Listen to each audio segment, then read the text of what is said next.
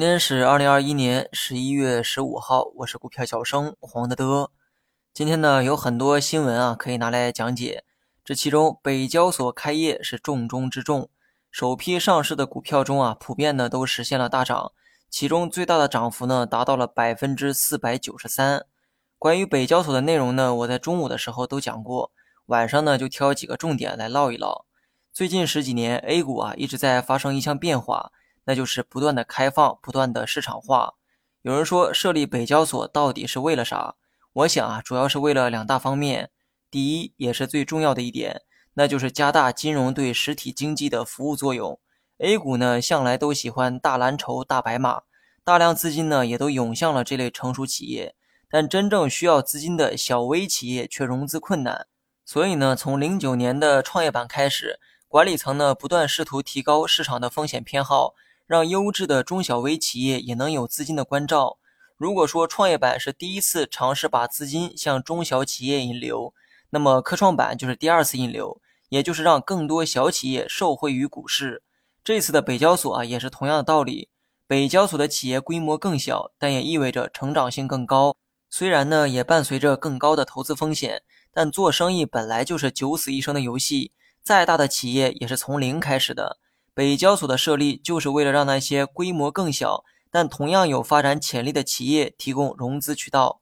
有人呢可能会问，那为什么不让这些企业向银行借钱呢？不是不让哈，而是银行不爱借。银行呢最讨厌的东西啊就是风险，最反感的就是不确定性。你的收入再稳定，都不如把一套房抵押给银行，这样的银行才会安心的把钱借给你。大企业不差钱，小企业却借不到钱。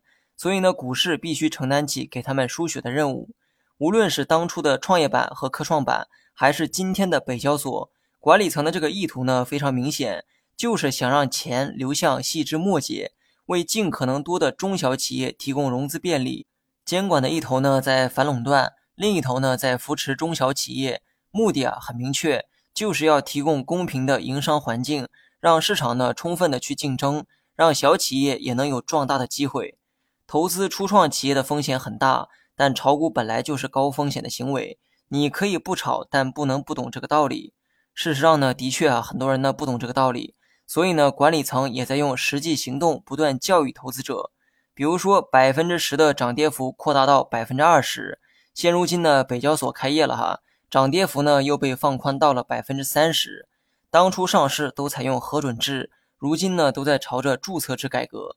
货架上的货物变得琳琅满目，同时呢，也变得良莠不齐，而这些后果都将留给市场自己去承担。你作为市场中的一员，也必须接受这个结果。今后有能力的人呢，会稳定的获利；没能力的只会越亏越惨。因为制度呢，不会再无节制的保护你，丛林法则将会是未来的主旋律。我呢，一直相信哈，不远的将来，A 股很有可能取消涨跌停限制。虽然这只是我的一厢情愿。但我相信这一天迟早会来。由于北交所具有里程碑式的意义，所以呢，今天讲的内容啊也有点多。北交所虽然规模很小，但名义上也是证券交易所，跟上交所、深交所是一个性质。有些人感觉啊，只是多了一个科创板，但性质却完全不一样。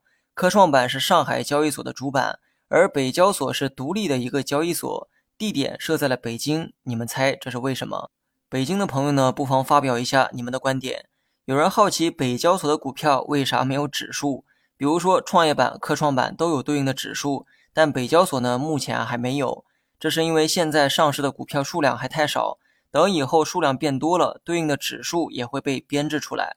最后呢，简单说一下大盘，短期呢先观察五日线的支撑，日线的走势依旧可以看反弹。好了，以上是全部内容，下期同一时间再见。